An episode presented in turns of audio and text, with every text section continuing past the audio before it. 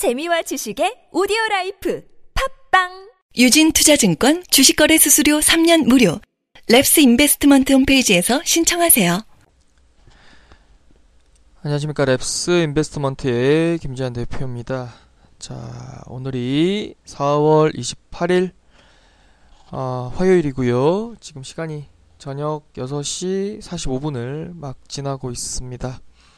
나는 주식이다 374회 녹음 시작하도록 하겠습니다.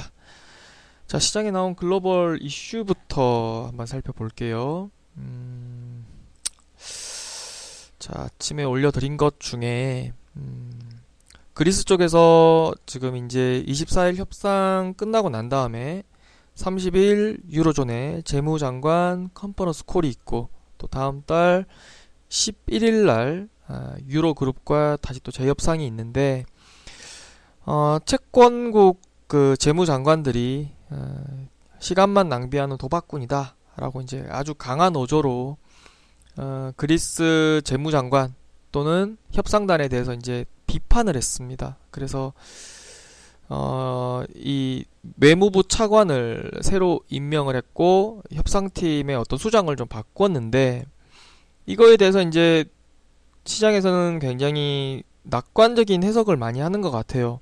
그리스에서 좀 태도 변화를 보여줄 것 같다. 라는 식의 이제 해석을 하는 것 같은데 좀 꿈보다 해몽이 좋다라는 생각이 듭니다. 뭐 제가 봤을 때는 그래요. 음, 협상의 진척이 없는 거에 대한 어떤 질책으로 보여지고요. 그리스 그 사마라스 총리가 아 치프라스 총리인가요? 치프라스 총리가 이제 그거에 대한 어떤 그 질책으로 보여지고 음, 가이드라인에 대한 변경 가능성은 그렇게 높지 않다고 보여집니다. 그러니까 연금 삭감, 음, 어제 말씀드렸듯이 그다음 최저임금 삭감, 그다음에 부가세 인상, 어, 그다음에 국유자산 매각 이 금지 조항에 대해서 가이드라인을 바꿀 가능성이 그렇게 높지 않다고 보여집니다.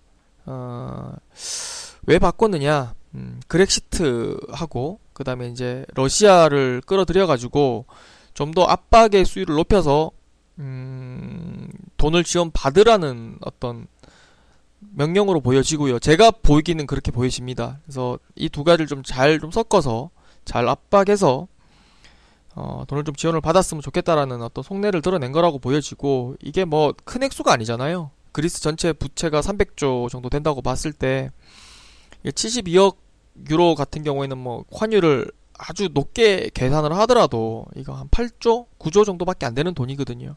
그러니까 이거 지원 받는 데 있어 가지고 어, 너무 지금 에너지를 많이 소모하고 있는 거 아닌가 아, 라는 그 내부 판단에 의해서 책임자를 교체한 것 같습니다.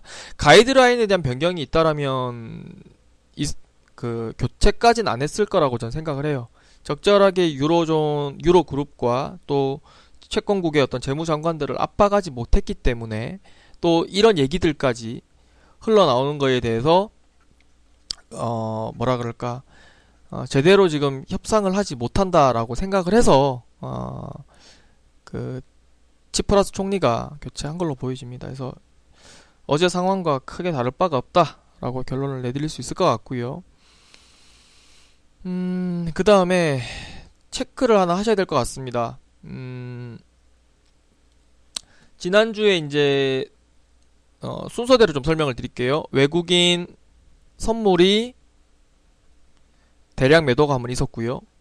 그리고 어제 ETF에서 KODEX 레버리지가 매도가 되고 KODEX inverse가 매수가 됐다라고 이제 이야기 드렸는데 약간 상황 변화를 한번 체크하시라고 얘기를 드렸는데 오늘 현물 쪽의 수급이 처음으로 좀 안 좋았습니다. 외국인들이. 그래서 순차적으로 뭐 이런 부분들이 좀 감지가 되고 있다는 정도 수준에서 여러분들이 어, 좀 체크를 하실 필요가 있고 한번 보여드릴게요. 어, 자료 화면을 보여드리는 게 더 좋을 것 같습니다.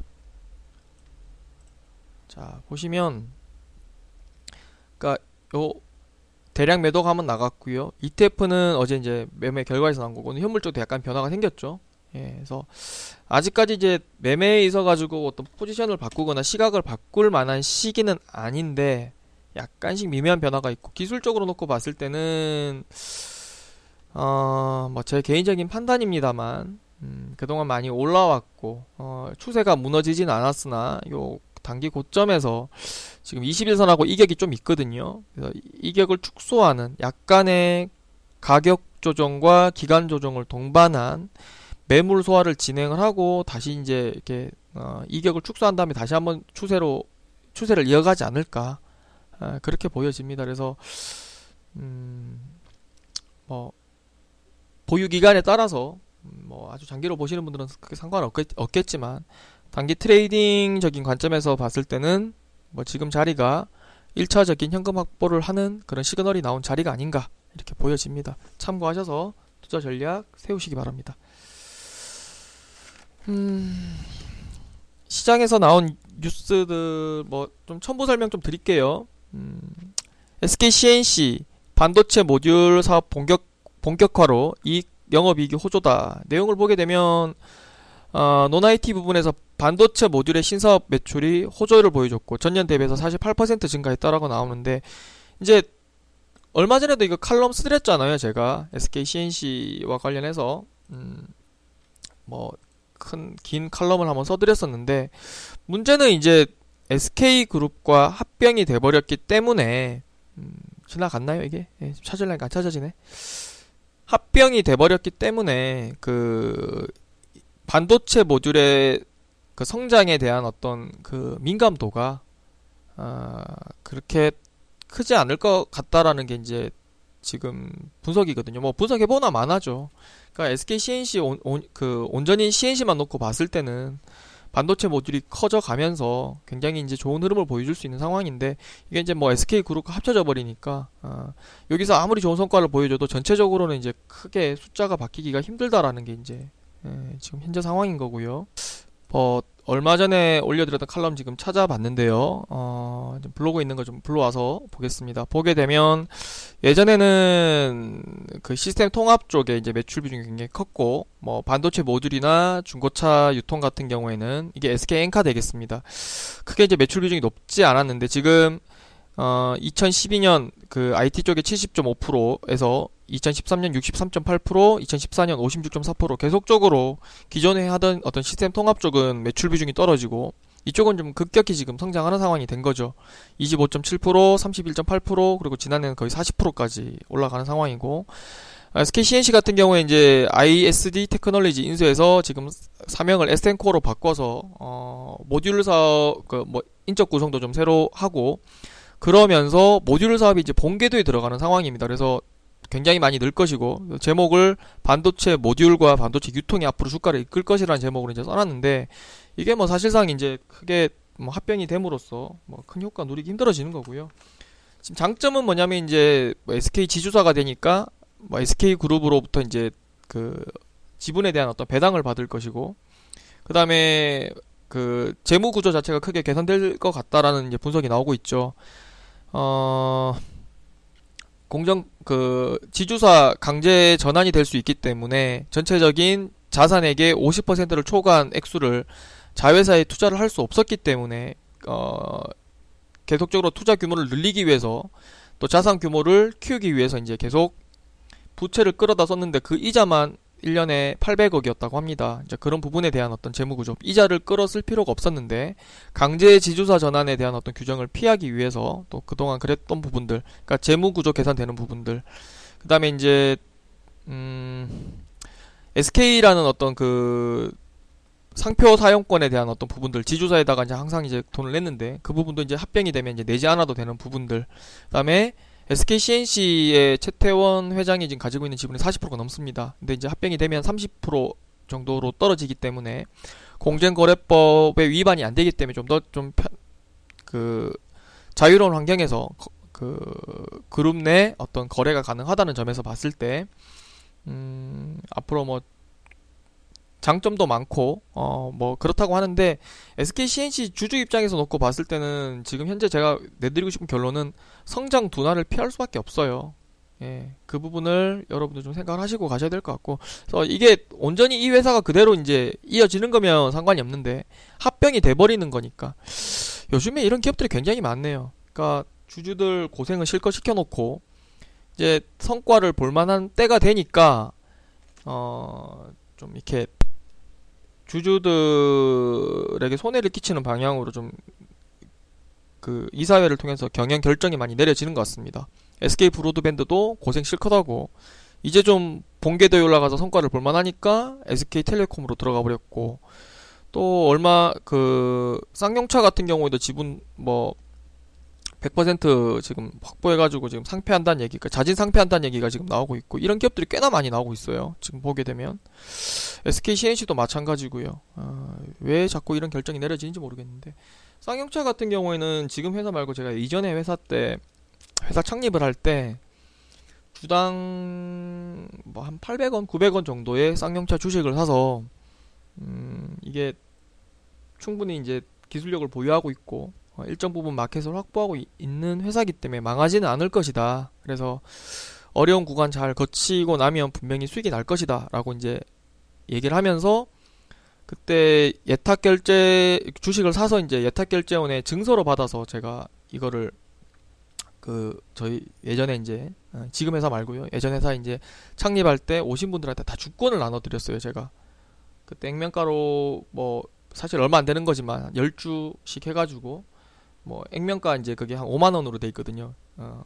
그 주당 5천 원짜리였고 그때는 당시에 10주면 5만 원이잖아요. 그러니까 상품권 드리듯이 사실 실제 가격은 그만큼 안 됐지만 얼마 안 됐지만 만 원도 안 되는 거지만 음, 그래서 어, 이거에 대한 그 설명을 한참 드리면서 이거에 대한 의미를 생각해 보시면서 좀 더 관심 있으시면 많이 투자하셔도 된다라고 이제 얘기를 드렸었는데 그랬던 주식입니다. 근데 뭐 그 이후에 이제 감자도 한번 있었고 음, 그 중국 업체에서 이제 일- 인도의 마인드라 쪽으로 이제 그 대주주도 좀 변경이 되었고 우여곡절을 겪었는데 이제 좀 성과를 보려고 하니까 또 이런 의사결정이 내려지네요.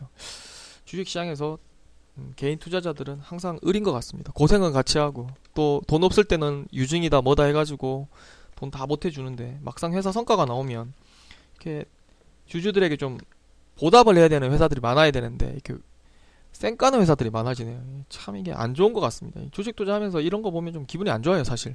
예. 어, 그 다음에 그 오늘 칼럼 내용 중에 화학과 정유와 관련해서 이제 리포트 굉장히 잘 나왔는데 이 내용을 좀 보시게 되면 하나 좀 설명을 드릴 게 이제 음, 두 번째 어 잠깐만요. 아, 첫 번째 페이지인가요? 어, 예, 두 번째 페이지 맞네요. 여기 보시면 지금 정기 보수 시즌, 그 다음에 예상치 못한 설비 셧다운 이렇게 나오는데 정기 보수만으로도 우리가 시장에서 예상했던 바는 6% 정도 수요 대비해서 공급이 부족할 것으로 예상을 했습니다. 근데 지금 설비 셧다운이 좀 있는 것 같아요. 어, 그러면 그 이상 지금 공급 부족이 시현될 수 있고 가격은 더 올라갈 수 있다는 의미입니다. 그래서 화학주 보유 중이신 분들은 어, 안전마진 확보하실 때 너무 많이 하지 마시기 바랍니다. 2분기 때도 계속 온고잉으로 쭉 갈 수 있는 그런 흐름이고요. 자동차 관련해서도 오늘 뭐 외국인 리포트도 오늘 올려드리고 했는데 리포트에 이렇게 내용이 쭉 나와 있죠.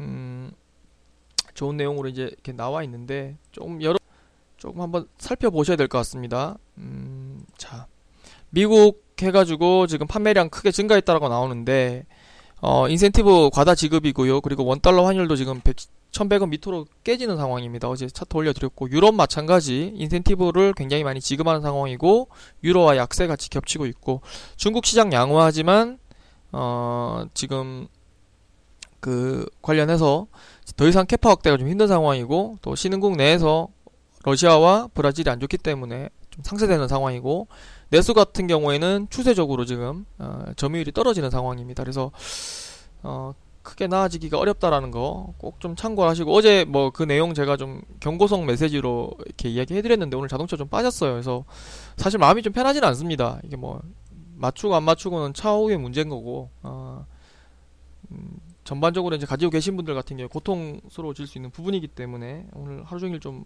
마음이 좀 불편했는데 여기 오늘 메릴린치에서 나온 코멘트도 여기 보시면 모델 노후화에 따른 인센티브 상승 근데 노후화 모델뿐만 아니에요. 경쟁 심화로 인해서 신차도 지금 인센티브가 올라가고 있는 상황이고 그러면서 전체적으로 자동차 할인율이 커지고 있고 또 중고차 가격의 감가상각 비율도 더 커지고 있기 때문에 전반적으로 좀 이게 좋지 않은 지금 경영 전략을 쓰고 있습니다. 그다음에 통화 약세는 이야기 드렸고 음, 예, 참고로 하시, 하시기 바랍니다. 내용 읽어보시면 다 나올 것 같고요. 현대 위아 같은 경우는 좀 포인트가 좀 있습니다. 여기 FA라고 돼 있죠. 어, 이게 어, factory automotive. 그러니까 공장의 자동화 기계라는 뜻이잖아요. 그러니까 소위 말해서 공작 기계입니다. 공작 기계. 그래서 뭐 위아 같은 경우에는 70%가 이제 기, 그 자동차 부품이고 30%가 어, 공작 기계 정도 되는데 이 공작 기계가 그동안 좀 부진했었는데 현대차 그 중국 사호 공장 그다음에 이제 기아차의 멕시코 공장 신규 공장 지금 이제 공사를 진행하니까 거기 이제 설비 수주가 지금 임박했다라는 거죠. 그런 측면에서 이제 모멘텀이 좀 나오고 있는 상황이고 최근에 자동차 내에서 가장 탑픽으로 꼽는 그런 내용들이 많이 나오고 있고요.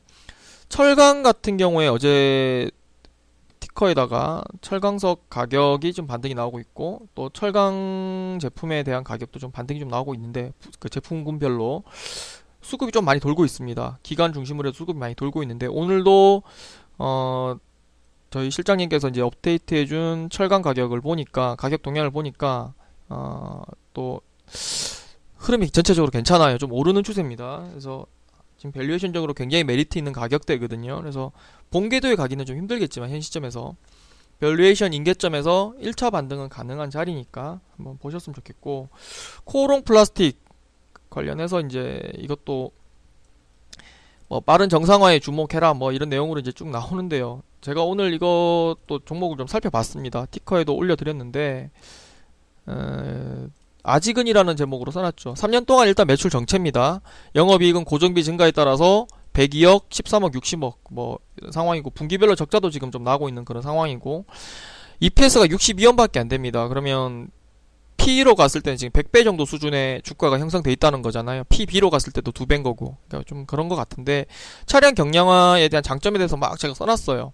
엔진 효율 극대화되고 타이어, 브레이크, 서스펜션에 가해지는 부담이 또 완화되고 운전자 피로도도 완화시키고 또 그 가속성 제동력도 향상시키고 연비에서도 우위가 우위를 점할 수 있기 때문에 차량 경량화가 선택이 아닌 필수다. 그래서 경량화하는 방법은 구조를 좀 합리적으로 바꾸는 거, 소재를 바꾸는 거, 또는 어 그 제품을 만들어내는 공법을 바꿔서 어 그러니까 기술의 진보죠 이게 공법을 바꿔서 경량화를 하는 방법이 세 가지가 있는데 문제는 뭐냐면 이제 경량화가 엔지니어링 플라스틱으로만 진행되는 게 아니에요.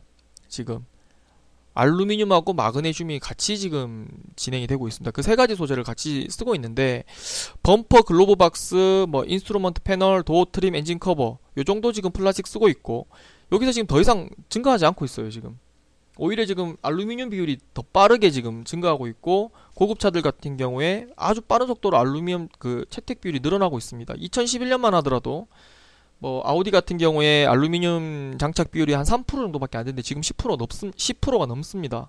그러니까 한번 여러분들이 좀 그 부분에 대해서 어 좀 한 번 정도는 생각을 해볼 필요가 있고 시, 실적과 관련해 가지고 지금 전혀 성과가 안 나오고 있는데 정상화 된다라는 얘기 하는 거는 너무 앞서가는 거 아닌가라는 생각이 들고요.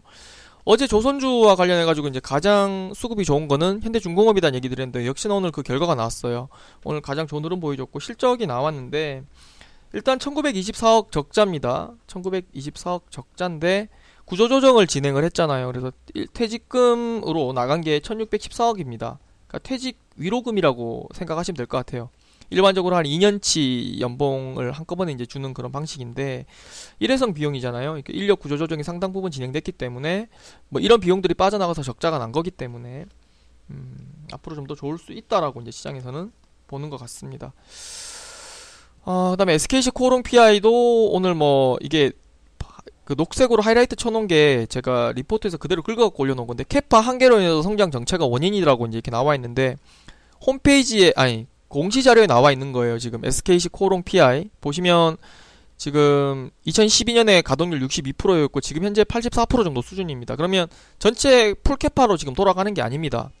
그렇다라고 본다라면 그렇다라고 본다라면 지금 capa 한계로 인해서 성장 정체가 원인이기 때문에 PER가 12배에서 13배 막혀 있다라는 거는 말도 안 되는 얘기죠. 여기서 만약에 지금 full capa도 못 따라가고 있는 상황에서 그 공장을 증설을 해버리게 되면 증설 비용 그 다음에 또 증설하고 난 다음에 이제 그, 그 가동이 시작되자마자 이제 바로 감가상각 들어가거든요. 감가상각 들어가는 비용, 어, 그 다음에 고정비 증가. 그러면 영업이익률 더 망가져요. 주가는 더 망가질 가능성이 높습니다. 지금 아직 캐파 확대할 때가 아닌 것 같고요. 100%가 최고라고 생각하시는데 뭐 야간 쪽 운영하고 24시간 풀로 돌리면 뭐 현대자동차 같은 거 보시면 아시겠지만 120% 이상도 가능합니다. 그러니까 아직까지는 충분히 capa 여유가 있고 좀 더 이제 주문량이 밀려 들어오고 이 평균 가동률을 크게 상회할 때 그때 이제 뭐 capa 확대를 해도 저는 어렵지 않다라고 생각하고 그게 맞다라고 생각하고 있고요. 그래서 리포트가 좀 잘못된 내용들이 조금 있는 것 같아요. 그리고 음, 오늘 리포트 4개가 그 원전 폐쇄에 대한 얘기가 좀 나왔는데 어, 한수원에 그 있는 제 지인과 오늘 연락을 좀 해봤습니다. 관련해서 원폐, 그니까 그 원전 기존의 원전에 대한 어떤 음, 원전 해체 또는 그 원전 폐쇄와 관련해 가지고 어, 지금 시, 어떤 상황이냐라고 물어보니까 어, 원전 폐로라고 이제 전문용어로 그렇게 설명하죠. 청와대, 산업통상부, 지식경제부, 국토해양부, 원자력안전위원회. 그러니까 이게 이제 토탈 우리가 이야기하는 정부 기관이라고 하는 건데 여기 전부 다 입장은 딱 하나랍니다. 어, 수명 연장하고 계속 운전하라라는 입장입니다. 지금 반대하는 것은 지방의회. 예. 선거에 좀, 그, 지, 그, 유권자 표를 의식하는 지방 의원들, 지방 의회에 있는 사람들, 그리고 지방자치단체장 정도가 지금 반대를 하고 있는 거고, 정부기관, 예, 이 기관의 입장은 전부 다, 음, 일관되게 지금 수명 연장으로 이야기하고 있고요. 좀 너무 이르게 리포터가 나온 게 아닌가. 일단 고리 원전 같은 경우에 2007년에 이제 수명 연장 한번 해서 지금 이제 2017년까지 쓰거든요. 그리고 17년에 다시 한번 이제 수명 연장 할지 안 할지 이제 결정을 내리는데 만약에 이게 한 번 더 10년 연장해 버리게 되면 2027년 정도 가야 되는 거고 고리 원전이 두 번 연장했다고 하면 월성 원전도 두 번 연장한다고 봐야 되거든요. 그러면 이, 올해부터 다시 재가동한다고 봤을 때 1호기 같은 경우에 2025년 정도에 이제 다시 또 재가동 여부 고민할 겁니다. 그렇게 되면 결국에는 그 원전 해체와 관련해서는 2020년대 말 빠르면 2020년대 중반 이후 늦으면 뭐 정상적인 제 생각에는 정상적인 어떤 그 뭐 정부에서 지금 판단하는 바로 봤을 때는 2030년 정도 가야 첫 그 원전 폐로가 하나 나올 것 같습니다. 그래서 너무 빨리 나온 것 같고 어 관련 기사도 올려드렸는데 뭐 현재 엔진 현대 엔지니어링이 그 연구형 원자로도 한번 폐쇄해 본 적이 있고 폐로해 본 적이 있고 어, 해체해 본 경험이 있고 또 영국에 무슨 원전 폐로 하는데도 한번 참여해 본 적이 있어서 이제 이게 수혜를 많이 볼 거라고 하는데 기사를 찾아보니까 핵심 기술, 그 해체에 필요한 핵심 기술 38개 중에 지금 우리나라가 보유하고 있는 건 17개고요. 그렇, 그렇기 때문에 지금 정부에서는 원전 해체 기술 종합 연구센터, 이 R&D 센터를 세워서 기술 자립에 대한 어떤 연구를 추진할 것이다. 예산을 그쪽으로 배정해서 뭐 나머지 필요한 어떤 해체 기술, 핵심 기술을 확보하려고 지금 할 것이다라는 게 지금 계획입니다. 그래서 뭐 사용 기간 연장하면서 충분히 뭐라 그럴까요? 기술 확보할 수 있는 시간을 투자할 것 같고 그 이후에 이제 진행할 것 같습니다. 그래서 뭐 현대 건설 오타가 좀 났는데 예전에는 지분율 70%였는데 현대 엠코랑 합병되면서 지금 지분율 38%대로 떨어졌거든요. 그래서 예전만큼 기여도가 그렇게 높지 않기 때문에 그 부분도 좀 참가, 참고하셔야 될 것 같고요. 지금 너무 앞서 나가 있는 리포트가 이쪽에도 굉장히 많이 나왔다라고 이제 어, 보시면 될 것 같고요. 어, 오늘 시장에서 지금 이제 매수 최상위권에 들어온 종목들 보게 되면 SK 하이닉스, 예, 하이닉스 뭐 반도체 업황 자체가 워낙 좋으니까 그렇게 나온 건데 어, 2회차 이전에 제가 올려드렸던 그 디램의 잠재적인 리스크 372회 꼭 한번 청취하시고 잠재 리스크가 뭔지 체크하시면서 종목 보유 중이신 분들은 대응해 나가시기 바라겠고요. 그다음에 현대중공업 같은 경우에는 valuation 임계점이고 지난번에 이제 대규모 손실 처리가 있었고 또 이번에도 구조조정에 의한 일시적인 어떤 그 자금 유출이 있었는데 전체적으로 뭐 탱커선이라든가 컨테이너선이라든가 현대중공업의 주력 선종들이 좀 올라오고 있는 것 같아요. 어, 그런 부분에서 좀 좋은 평가 받는 것 같고 네이버가 또 들어왔습니다.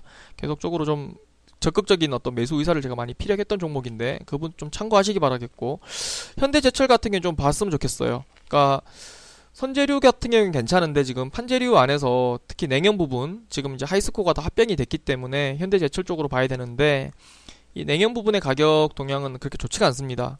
혹시나 또 조만간에 또 현대차 쪽에서 단가 인하에 대한 어떤 얘기가 나오게 되면 한번 망가질 가능성이 있어요. 그 부분 좀 참고하셔야 될 것 같고, 그다음에 포스코 매수 상위권 들어왔고, 삼성증권, 뭐 미포조선, SK이노베이션, 이노베이션도 지금 리그 숫자가 지금 작년 10월달 대비해서 54% 정도 감소했죠. 그래서 시간 문제라고 생각합니다. 유가가 정상화되긴 어렵겠지만 1차 반등 정도는 충분히 나올 수 있는 모멘텀을 만들어 나가고 있는 자리이기 때문에 정유주 관심 있게 한번 보셨으면 좋겠고 뭐 그러네요. 예, 요 정도 정리를 해드리겠습니다. 정유주에 대한 그 리스크에 대한 부분들도 여러 번 티커에 대해서 올려드렸는데 그 내용도 같이 좀 참고하시면서 보셔야 됩니다. 단기적인 trading buy로 제가 봐드리는 부분이고요.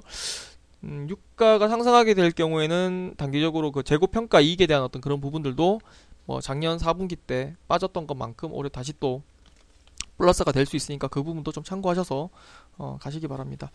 자 마지막으로 랩스 밸류와 관련해서 많은 분들이 좀 관심을 가져주시고 계시는데요. 어, 밸류가 조만간에 이제 이벤트를 한번 할 겁니다. 30% 40% 수익이 나다 보니까 이제 많이 이제 문의가 오고 하는데 어, 한번 관심 있게 어, 이벤트 살펴보시고 참여해 주셨으면 좋겠습니다. 어, 오늘 수고하셨고요. 다음에 또 더 좋은 내용으로 나는 주식이다 375회에서 뵙도록 하겠습니다. 감사합니다. 유진 투자증권 주식거래 수수료 3년 무료. 랩스 인베스트먼트 홈페이지에서 신청하세요.